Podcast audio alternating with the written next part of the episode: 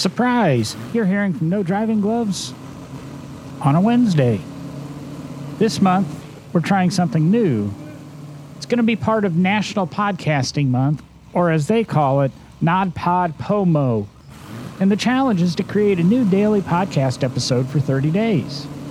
We're still going to release our regular episodes every Tuesday, and now we're going to try a short daily episode about today and automotive history. Please give us your feedback and let us know what you think. Depending on your response, we may create a separate feed for this podcast or just include it in the main one. Visit nodrivinggloves.com to share your thoughts on this. Now, let's dive into our first bit of automotive history. November 1st, 1895. On this day, the American Motor League, or the AML, the first U.S. automobile club, held its preliminary meeting in Chicago. 60 people attended the meeting at the Chicago School of Electricity on Dearborn Street.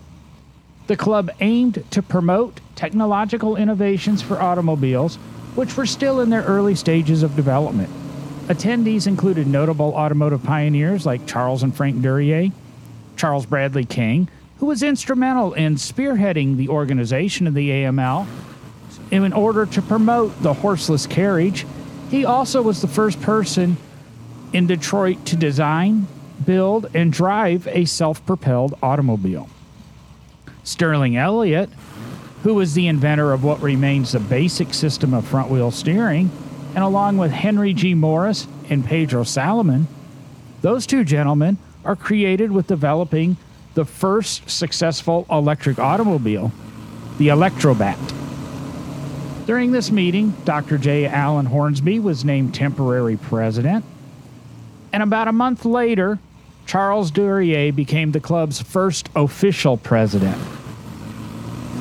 Although the American Motor League was a pioneer for car clubs in the U.S., it didn't last long. In 1904, it joined with the American Automobile Association. Remember, if you enjoyed this bit of history, tell a friend, and you can subscribe to the podcast at nodrivinggloves.com. Now remember, get off your ass and go burn some gas. Till tomorrow.